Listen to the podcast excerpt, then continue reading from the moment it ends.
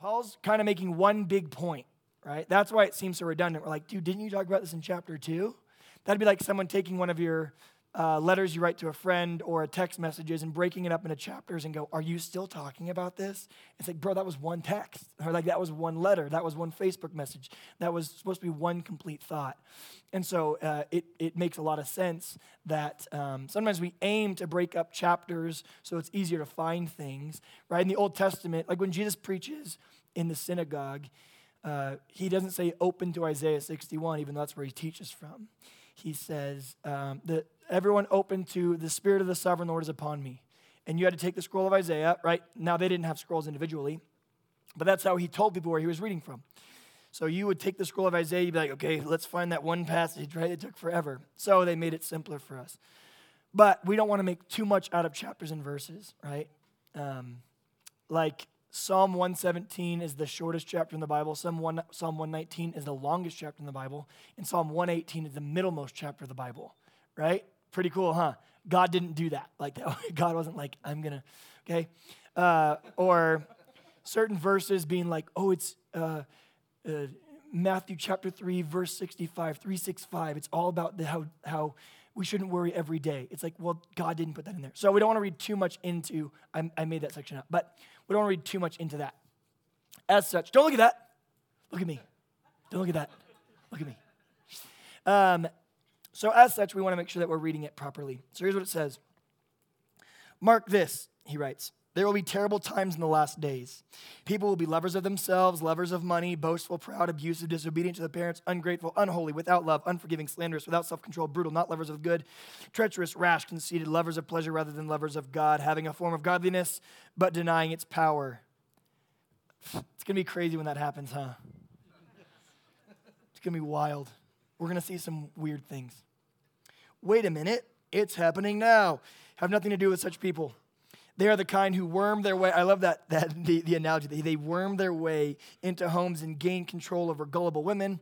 They are loaded down with sins and are swayed by all kinds of evil desires, always learning but never able to come to a knowledge of the truth, right? This, eh, what, what better way is there to, to define our generation than drowning in knowledge and starving for truth? Those are not the same thing. The application of things that you know, truth, conviction, um, discernment, that's the beauty of life, not knowledge, right? What we're finding is that students in particular, they, are, they know more facts than ever before and know less what to do with them than ever before. they just have all of this information. Um, of truth. And then Paul loves to keep naming like duos of people that he doesn't like, right? And before I read Second Timothy, like and kind of studied it, I would have said you probably shouldn't put people on blast in letters. Now I'm not sure. It might be a biblical concept that every time you give a sermon, at least name two people that you're thinking of, right? like, guys, we should all be self-controlled. Unlike my neighbor Jim, Jim, and uh, you in the back, right? Put your clothes on. So, I don't know. Maybe that's like a maybe that's supposed to be some new standard that we live by, but he does it over and over again just as Jannes and Jambres opposed Moses. So also these teachers oppose the truth. They are men of depraved minds who, as far as faith is concerned, are rejected. But they will not get very far because, as in the case of those men, their folly will be clear to everyone. You know, you, however, know all my teaching, my way of life, my purpose, faith, patience, love, endurance, persecution, sufferings, what kind of things happened to me in Antioch, Iconium, and Lystra. Once again, remember, he witnessed this firsthand the persecutions I endured. Yet the Lord rescued me from all of them. But Paul is not saying that that is the goodness of God that's rescued me from all those things, is he? And, and he has zero conviction, right? He's writing this from a jail cell, most likely aware that he's about to be beheaded. So he's not making this point saying you can know the presence of God because every time you come up against evil, he will deliver you from it, right? On the last page of my wife's journal when she was in the mental health institution, in big block letters, all it says is, Deliver me. That's all it says. And the answer was no. So we don't want to use this as some sort of a prescription, but rather a description of Paul's faith in the midst of suffering, but not if we are faithful to him, he will continue to deliver us from persecution, hardship, death, those kind of things. That's not, there's no promise. Okay? In fact, everyone who wants to live a godly life in Christ will be persecuted, right? I, I notice this a lot, and I'm not trying to be in any way critical for its own sake, but a lot of the times, even in our churches, we care so much about what the people in our neighborhood think about our church, which should we, if we're trying to witness to them? For sure, we should be of high repute, but never for the sake, never on the altar of the, the of the preponderance of the gospel. Never for the, uh, never, we don't never want to put the gospel on the altar of those things. Um, and so this is what it's talking about. You will be persecuted. The, the question that someone asked me one time is um, if the world loves you, be careful because you might not be doing Christianity right. Right? The promises are real clear. The world is going to hate you. I'm going to send you out like sheep among wolves. You will be persecuted for my sake. The Beatitudes over and over again. Blessed are those who are perse- persecuted because of me. And, and again, it's just like Donna talked about. We don't teach suffering as a normative part of the ministry experience, and we hardly ever teach hatred as part of the normal Christian experience. Now, I think some people who are just jerkwads on the internet and stuff are hated because they're jerks. That's not what the Bible says. It doesn't say people are going to hate you because you're rude and um, you, you are untimely and you are pugnacious and bombastic and ridiculous says they're just going to hate you because your presence in their life is going to remind them of a lot of things their own sin, their own depravity, their lack of hope. They're curious at why you lost your job and you are still singing good songs. They don't understand you, they will hate you. But as for me, continue in what you have learned and have become convinced of, because you know those from whom you have learned it, and how from infancy you have known the Holy Scriptures, which are able to make you wise for salvation through faith in Christ Jesus. All scripture is God breathed, pneumastos, right? I love this, this word right here because it, it doesn't, it, it, it means inspired, but it means something bigger than that. It doesn't just mean that God inspired the scriptures as if he was the man uh, who's writing it. They feel some kind of a, a holy inspiration, or like an artist feels inspired to draw something because they see something similar. The word pneumastos means God has exhaled the scriptures.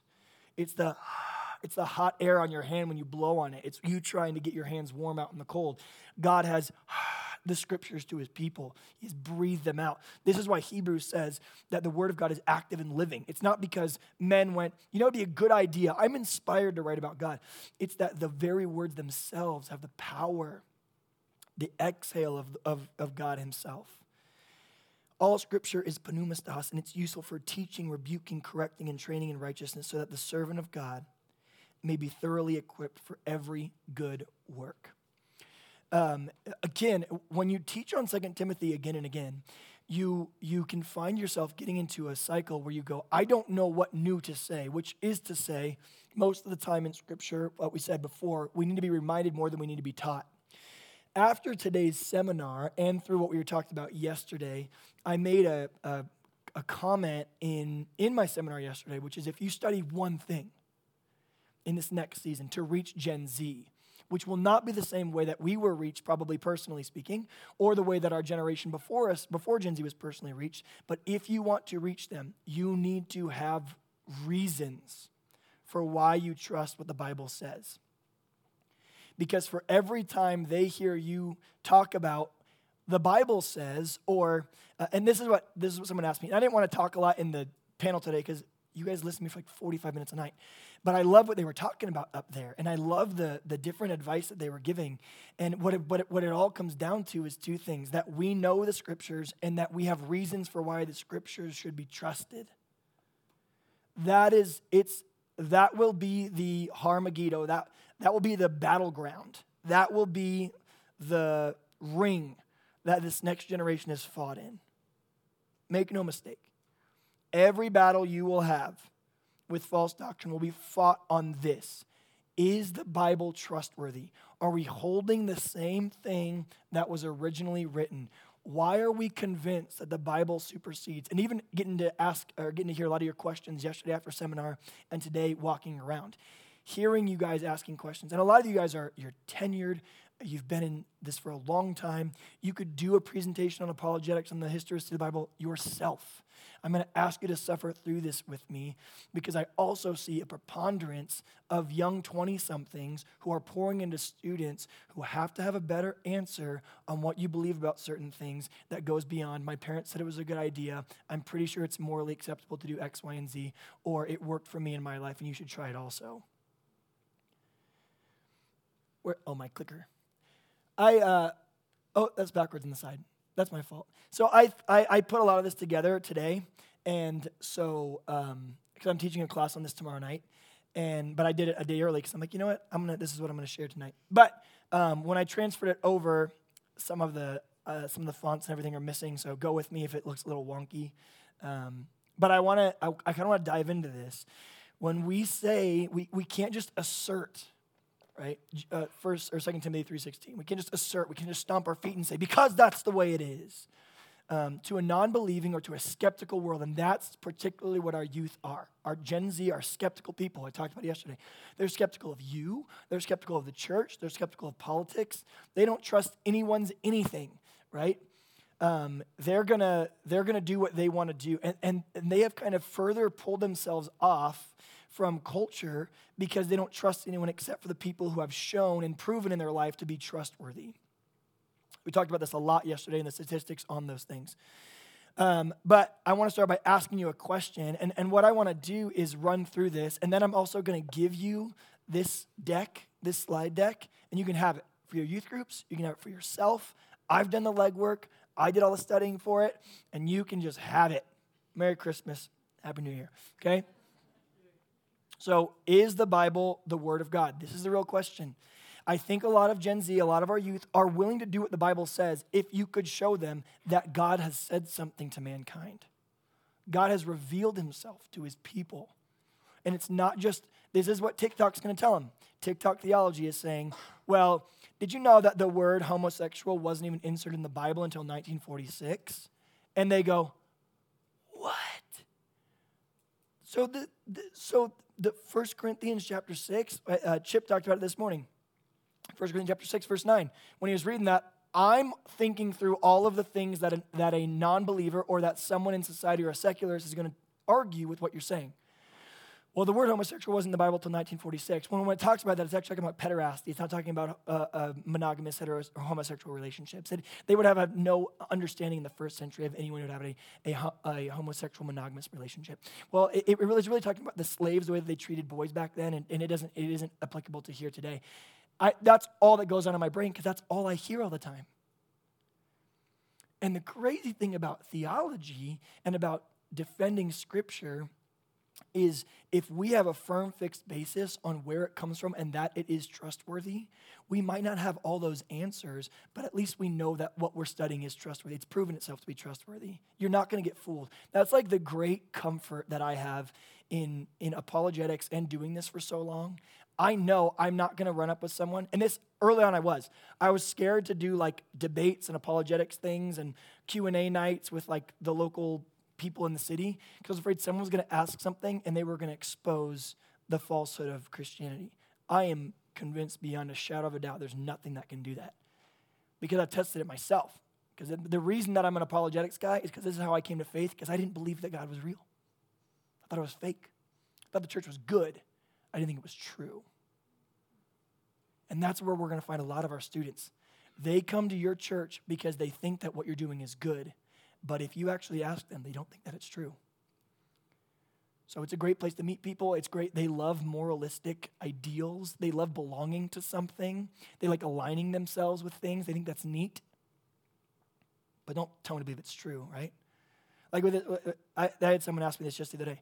Well, the, the word homosexual didn't appear in the Bible until 1946, so I don't really think that it means that. It's like, well, the word in the Greek is arsenokoitos, which means men who bed other men.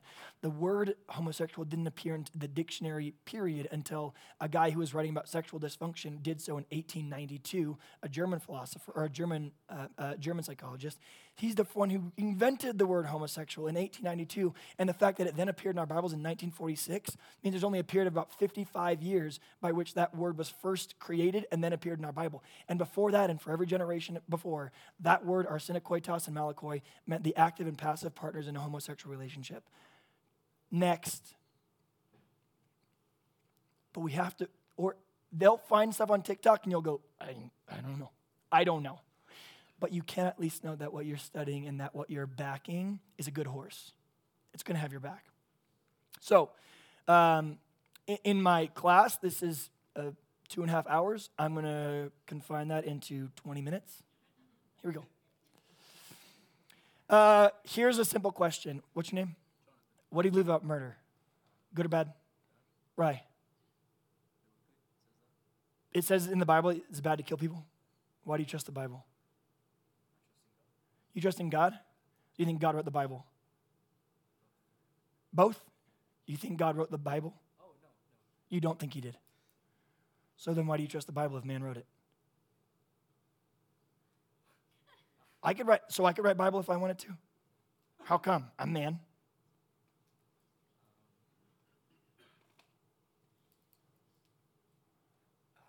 I don't know. Yeah, see, it's a good question, right? Uh, you think murder's wrong? How come? Um, Ten Commandments? You think Ten Commandments are good? Yeah. I don't think they're good. Who's right? God's right. You think God wrote the Ten Commandments? You do. Where'd you learn that? The Bible. The Bible? You think the Bible's true? How come? You don't know why?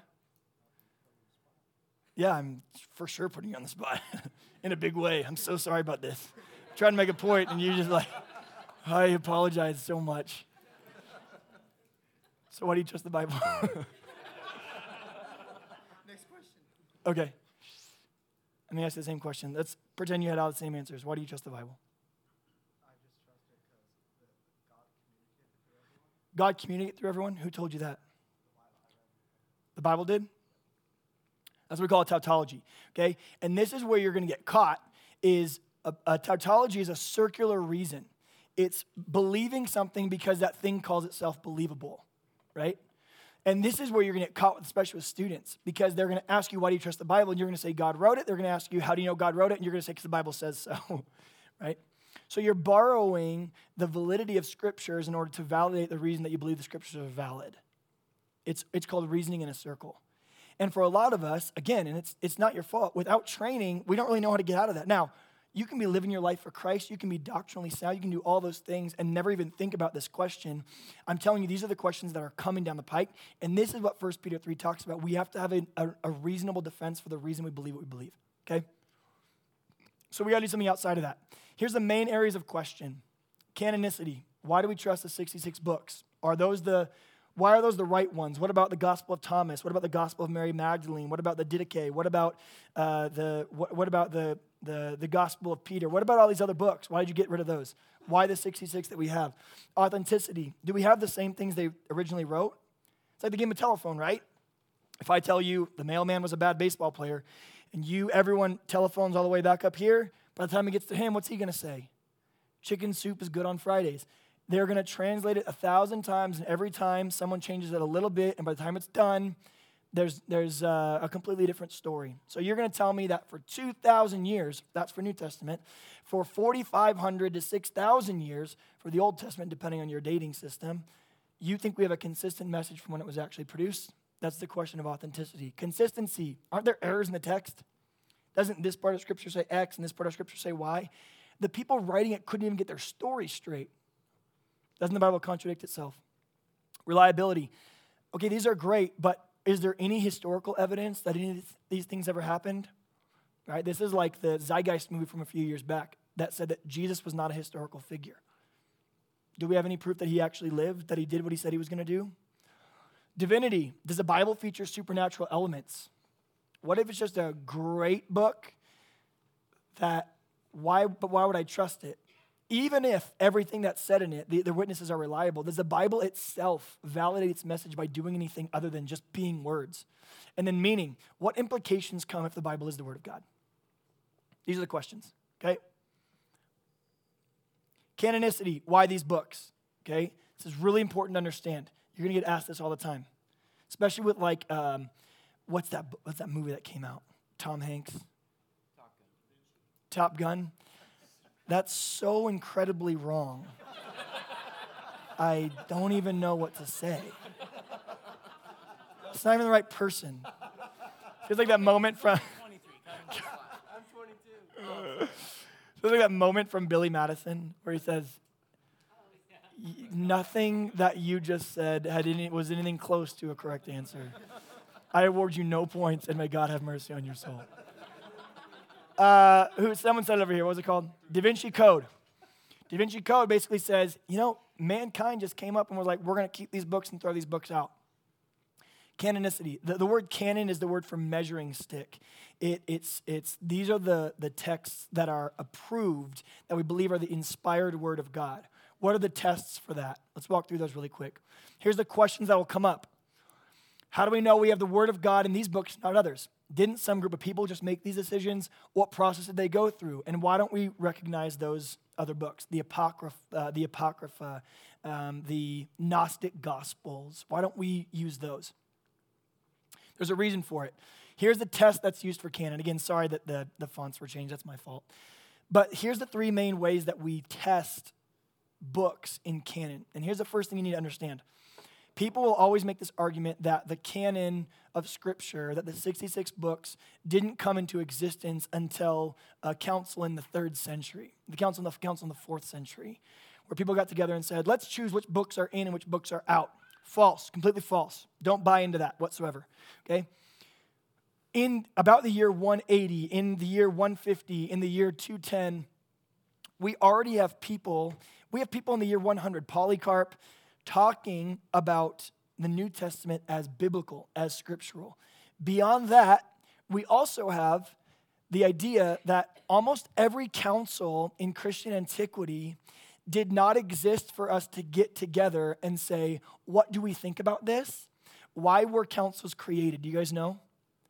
Councils are almost always created to refute what? Heresy. So the Council of Trent and these different councils of Nicaea, they, they didn't come together to go, you know what? We've never thought about which books are inspired, about which books are biblical. Let's get together and have a conversation. It was a group of people going, these are the 66 books that we've always used. And then the Marcionites and other Gnostic groups were coming in and going, well, what about these? So the council got together and said, we're codifying what we already know. So the council codified what was common knowledge among the visible and invisible church of Jesus. It was not to establish the canon, it was to make sure that everyone was in complete agreement and then to seal it and say nothing else is getting in unless it passes these tests. So those tests that they used for the for that those 66 books, not all, and that's that's that part right there. The Catholicity, it doesn't mean it's Catholic like. That word, the word Catholic means universal. Was it universally already used within the first century as inspired as the inspired word of God? Right? People were taking these things and they were already talking about them as biblical. Um, when Polycarp defends the Gospel of Matthew, he talks about it in terms of if anyone touches or messes with this gospel, with the Pauline literature, he says, they are to come under the curse of Deuteronomy chapter 22 of someone who changes the Old Testament Mosaic uh, code. If you change what's being written in Pauline literature and you change those things, you are under the same curse as someone who changes the Old Testament Torah. So we already have people agreeing. This is Ignatius. This is, uh, like I said, it, it's Polycarp. It's um, uh, they're talking about the Didache. They're talking about all these texts, and they're already having these discussions within 30 to 40 years of the completion of those things. Um, so, w- the argument that you're going to hear is we didn't have them, and your response is going to be we absolutely did. This was just the council where everyone came together because heresy started to creep in, and it was codifying for the, the universal church that these, this is what makes it in and nothing else. Okay, so apostolicity. The, the other test they give is is it written by an apostle or an associate of an apostle, a sent one? Why does this matter? Because Jesus gave the authority of his message to a certain group of people. He gave them the power of uh, supernatural things, right? He gave them the ability to make people, the lame to walk, the blind to see, the mute to speak. And then he charged them with taking his message in, in, in that part of scripture. And, and then he basically blesses them and says, You are going to carry this. So then we believe that those sent ones, the apostolos, those ones are able to communicate God's actual revealed word, word to people. So post apostolic age, we no longer believe that people have the ability because Jesus didn't send them. Now, how is Paul then, who is a contemporary of Jesus but wasn't one of the apostles, how was he able then to be a writer of scripture? Because he is considered an apostle as one that's born, what he uses the word strangely. I was uncommonly born. Was Paul sent with the message of Jesus? Yes. It, we just read about the other day. On the road to Damascus, uh, Ananias, this is, remember this, it was this morning, right? It, to the brokenhearted. Ananias comes in, and then Jesus commissions Paul. And with it, he gives him the authority to be able to pen these things and to write these things. And the, the gospel writers and John chapter 20, verse 21, in the, in the Pauline literature, Paul knew he was speaking on behalf of God. We talked about that the other night. And then authority. Um, there's a lot of things in the first century that are written by p- apostles or associates of apostles that don't talk about the redemptive plan of Jesus, right? Like if Paul makes a grocery list, he is an apostle. He it might be universally accepted as Pauline literature, but it talks nothing about the redemptive plan of God.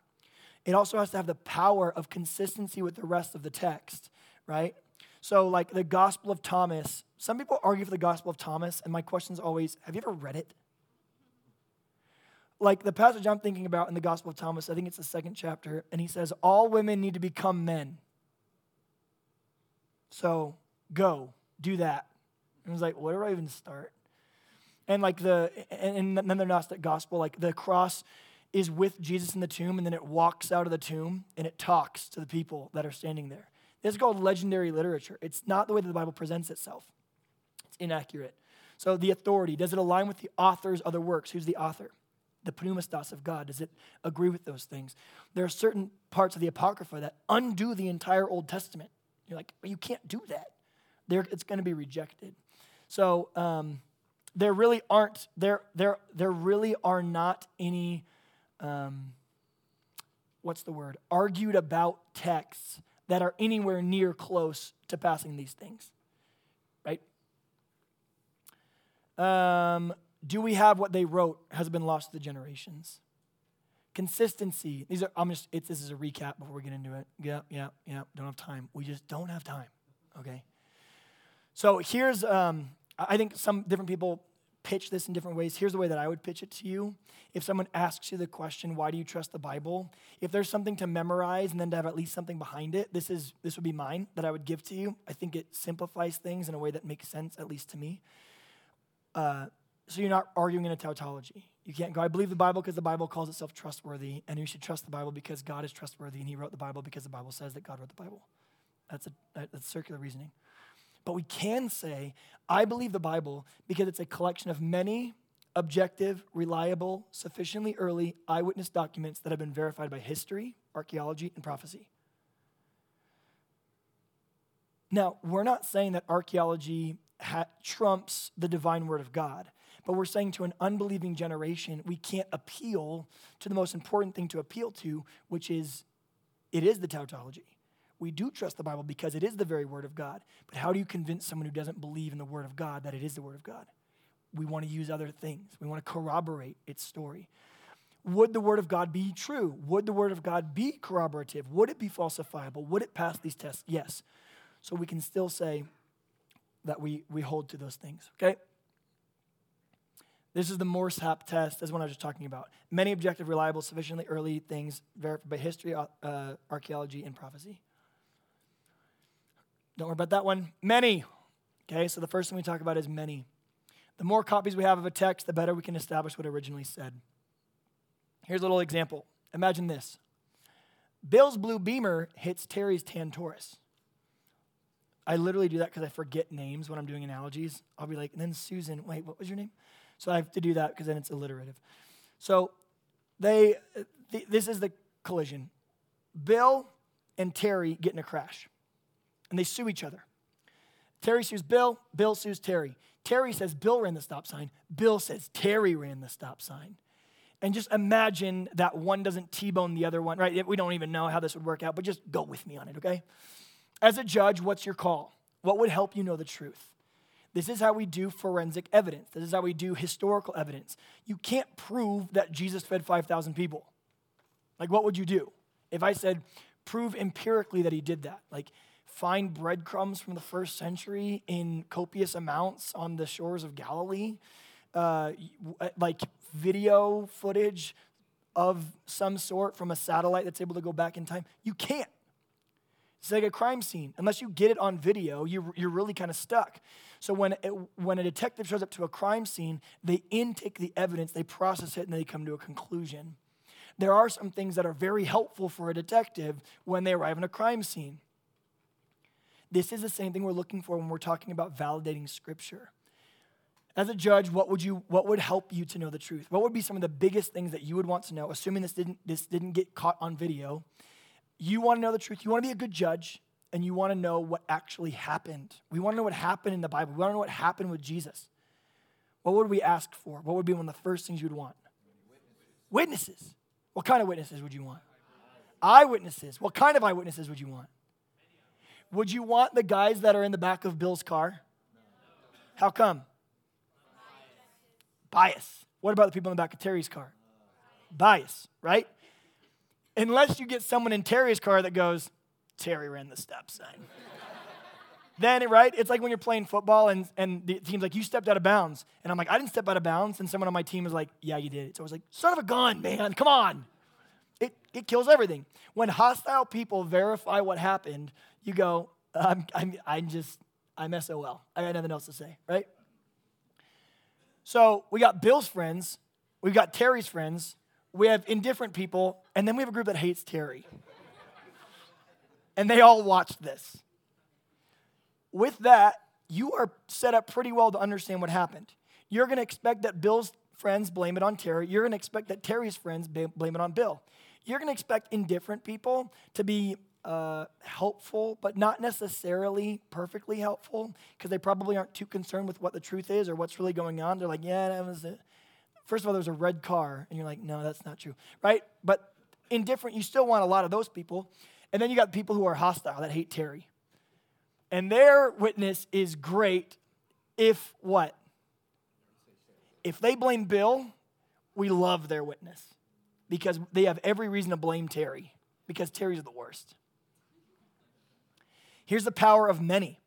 The power of many, when we say that we have many documents that talk about the New Testament in particular, right? So the, the, the original autograph copies of Matthew, Mark, Luke, John, Acts, Romans, 1 Corinthians, Galatians, they're all lost. Why?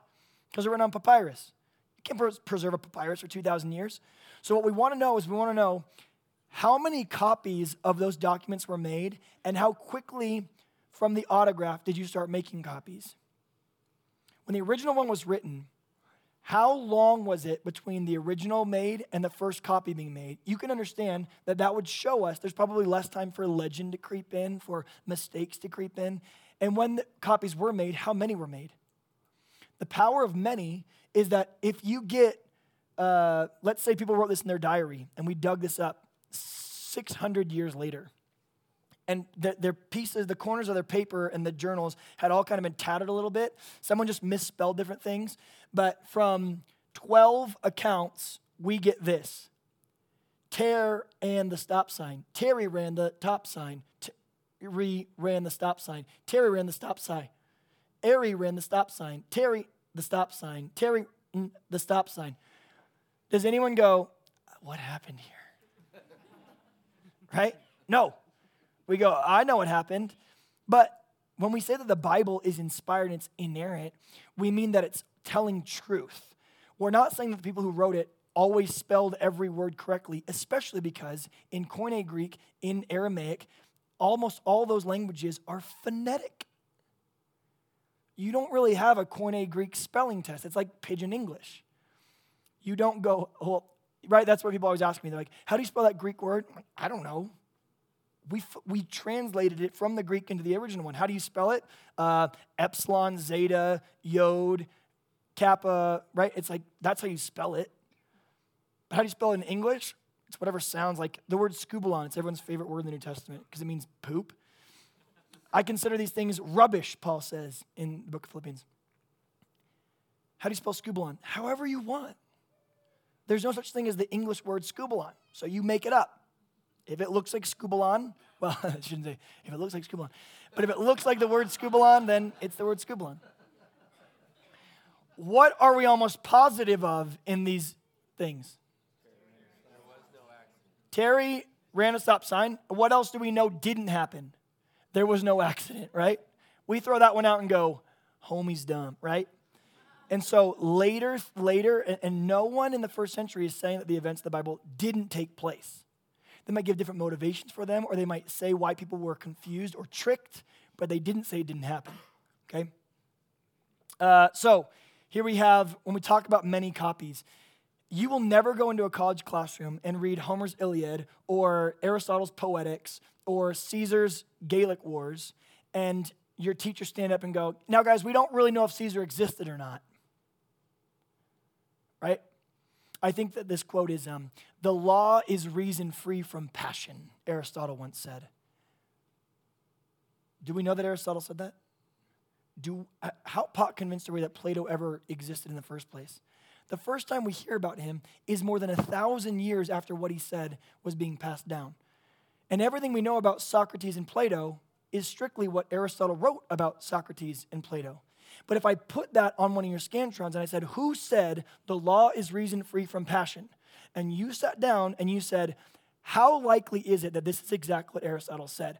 What about through the years it's been translated and misquoted? How do we even know Aristotle was a real person? Do we know that Aristotle actually said this? What if Aristotle had a bias against uh, or for the law and against reason? What if he was actually not a passionate person? What if his mom later on came in and wrote that and put it in his name?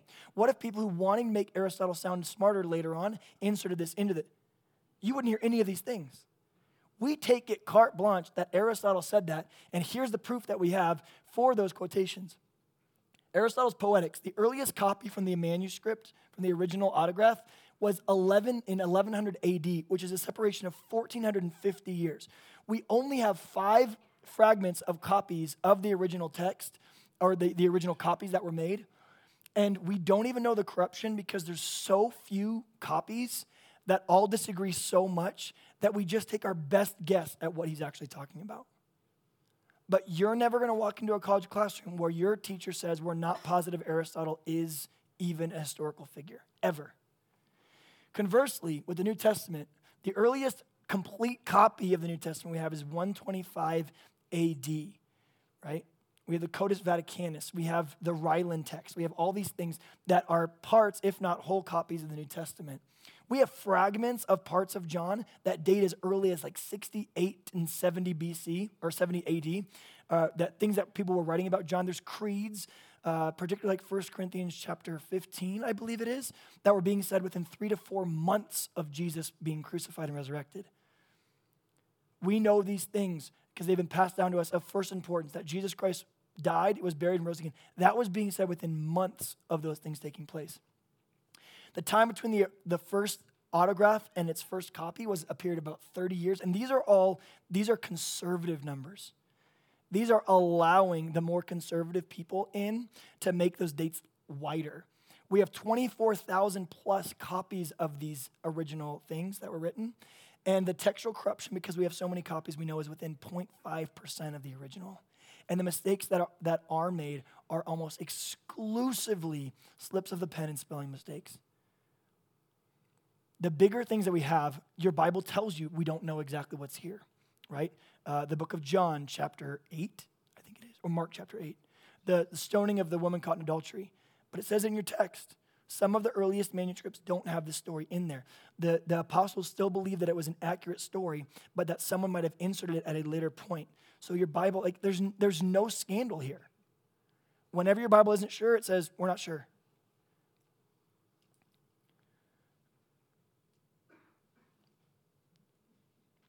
This is what J.W. Montgomery said.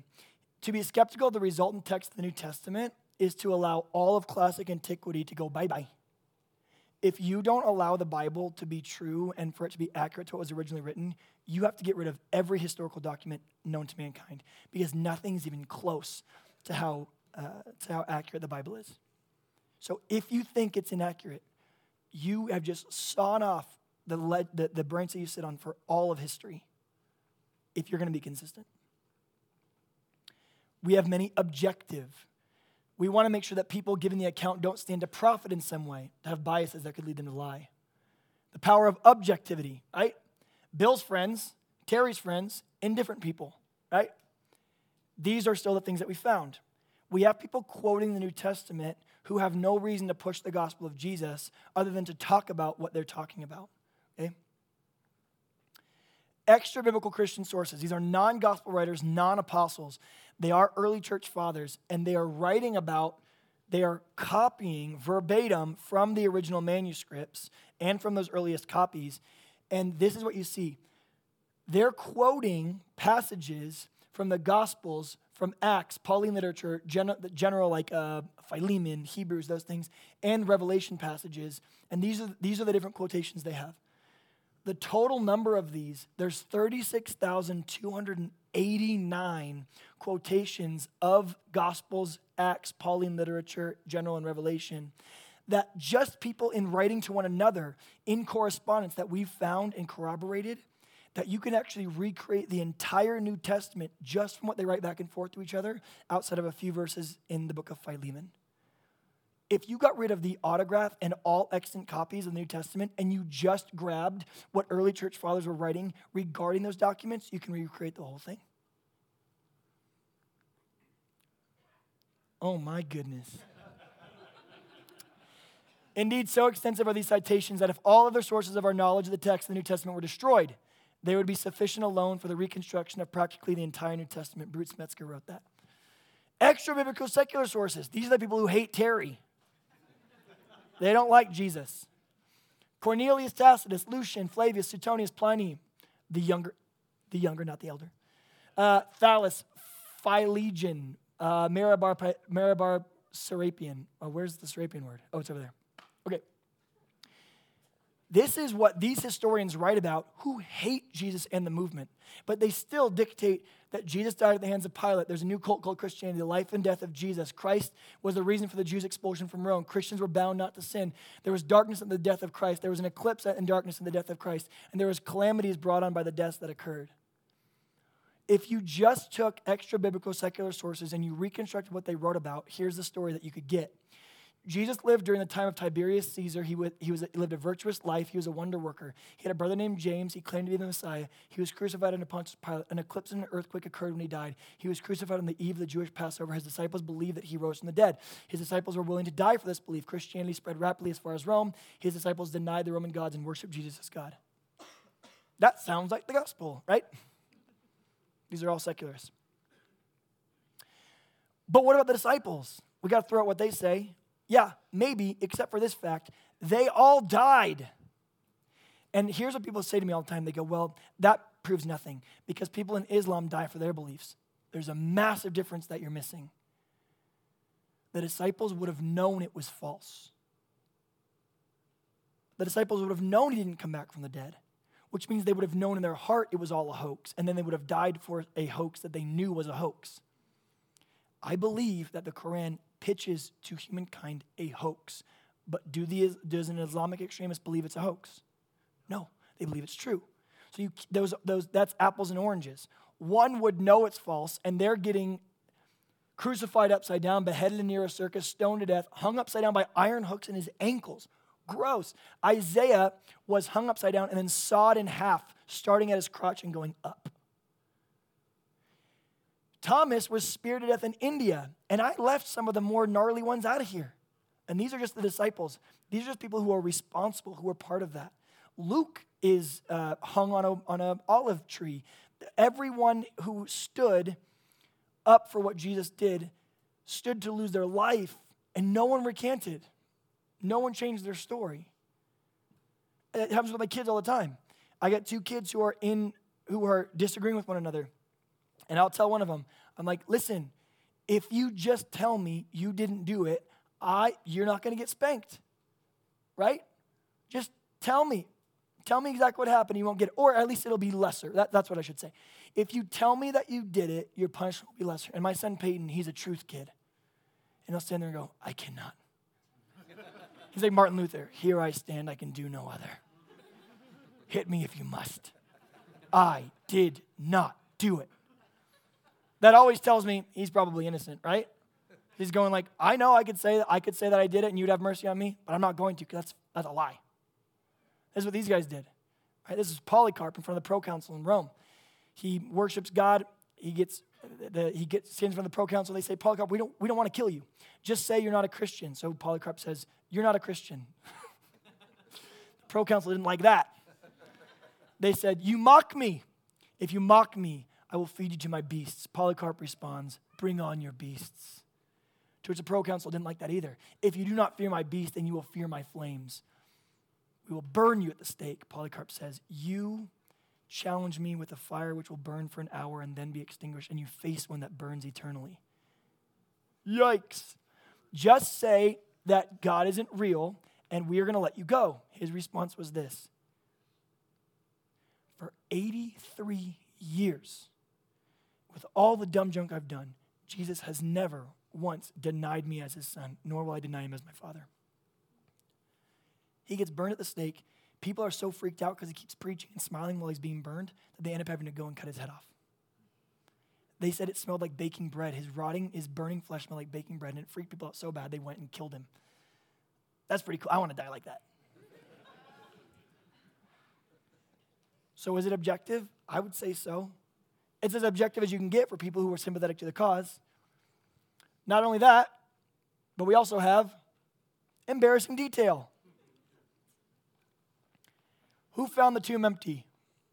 Women. women. If one of those women was raped on their way to the tomb, they couldn't give testimony in court that they were raped on the way to the tomb.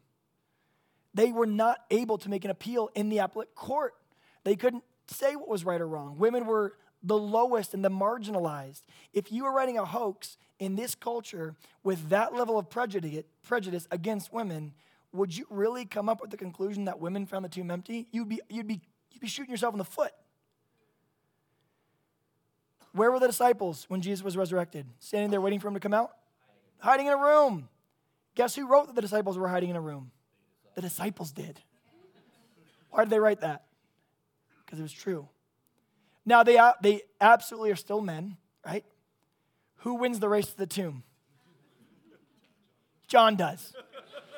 So I, I was for sure hiding out, but when we did start running, I got there first. So it's embarrassing detail mixed with still a lack of sanctification. Yeah, oh yeah, the disciple whom Jesus loved. Don't you love that? The other disciples are going, John, what? I, I mean, like, love the most. Uh, you guys can read that later. It's good. N.T. Wright. Reliable.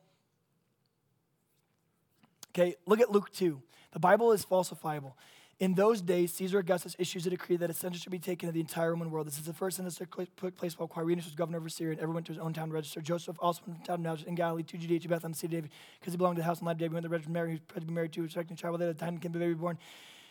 She gave her firstborn son, wrapped in caused by the men, the shepherds them out the fields by King Brock by night. Right? And you get it. You don't get it, but you do, you know. What is that full of? Luke is a historian.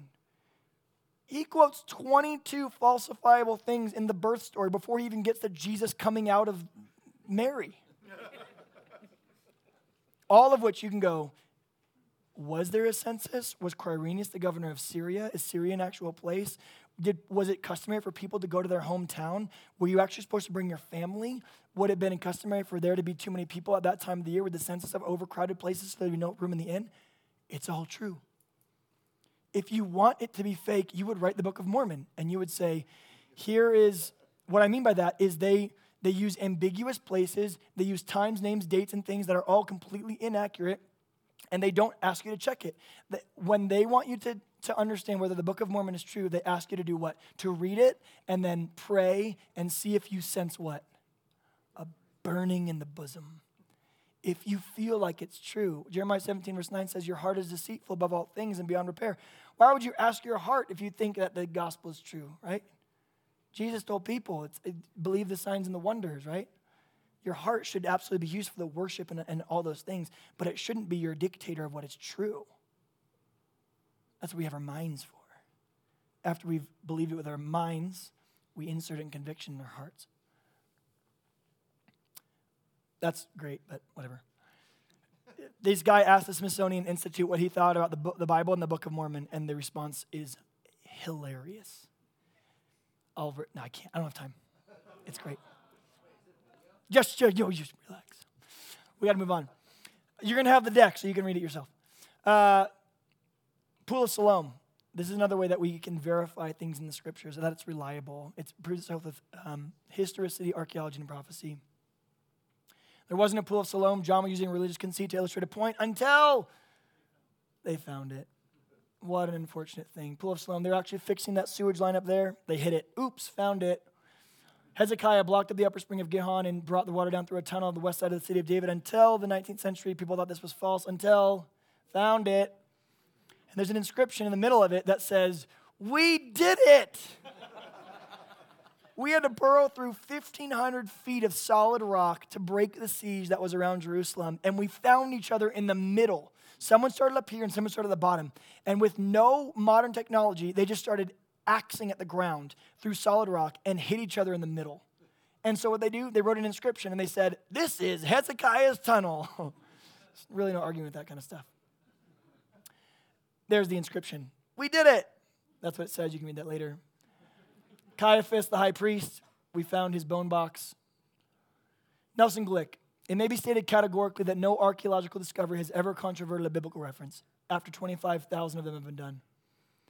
Sufficiently early, not enough time to create legend, same thing, period of time between those. Therefore, great, you can read that later. Eyewitness, good, great. Power of eyewitnesses, this is great to read later. Prophecy, here's eight prophecies from the Old Testament. A guy named Hugh Ross, using secular research scientists, put numbers very conservative numbers to the odds of these things being fulfilled. And we know that people weren't able to mess with the prophecies because in 1960, we found these prophecies buried in a cave at Qumran and hadn't been touched in hundreds of years. So, between the period of them being written and Jesus fulfilling everything was a period of about 2,000 years by which no one had access to these things. So, we know that the prophecy wasn't touched, it wasn't changed, it wasn't morphed, it wasn't, it wasn't fixed, it, it, wasn't, they didn't add divination in later. They've been buried in a cave in Qumran since the third century BC, and we found it in 1964 when a goat herder threw a rock in a cave. And these are the predictions that were made, and Jesus fulfilled all of these, or the, the Bible shows that all these things have been fulfilled. With just eight of these prophecies, it's one in 10 to the 80th power odds that those would all be fulfilled randomly, by chance. There's, there are 10 to the 80th atoms in our universe.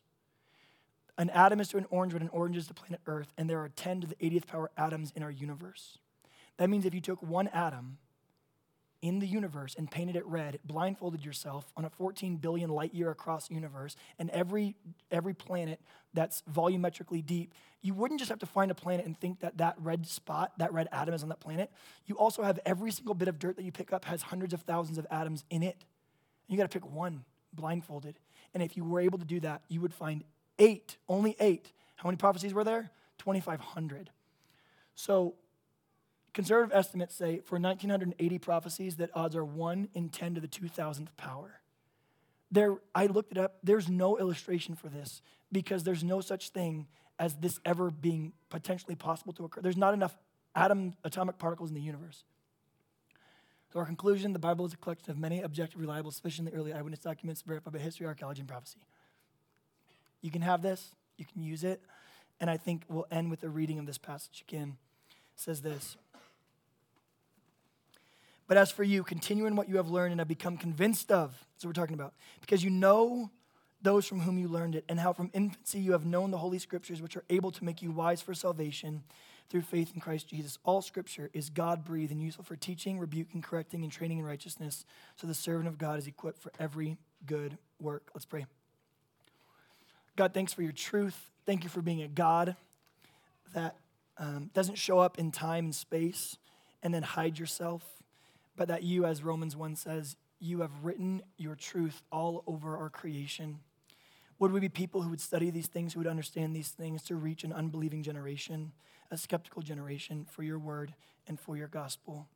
May we be good stewards of that responsibility. And you let me pray.